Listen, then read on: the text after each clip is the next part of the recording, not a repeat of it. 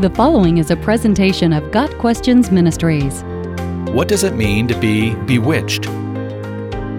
We often use the word bewitched to mean affected as if by a magic spell.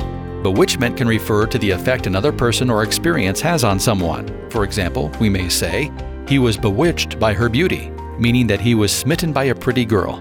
The Bible warns of another kind of bewitching. There are two Greek words in the New Testament translated bewitched. The first means amazed, astonished, or overwhelmed with wonder.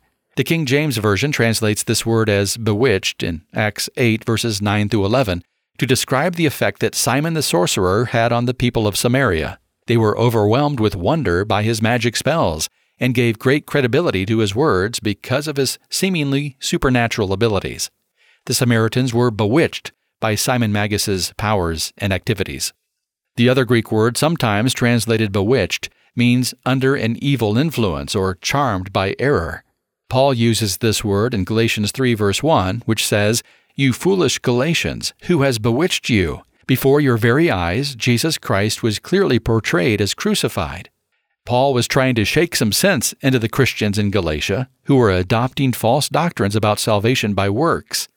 It was as though, after they had received the true gospel of grace, someone had bewitched them to make them change their minds. In the Bible, bewitching is often directly related to witchcraft, a practice strongly forbidden by God. God despises everything having to do with witchcraft or sorcery because it replaces Him in people's affections. When we allow ourselves to be bewitched by worldliness, witchcraft, or false doctrine, we are forsaking the true God for a counterfeit. God created us to be living temples for His Holy Spirit. We are to be filled by Him, walk with Him, and worship only Him. To be controlled or bewitched by anything else is contrary to our design.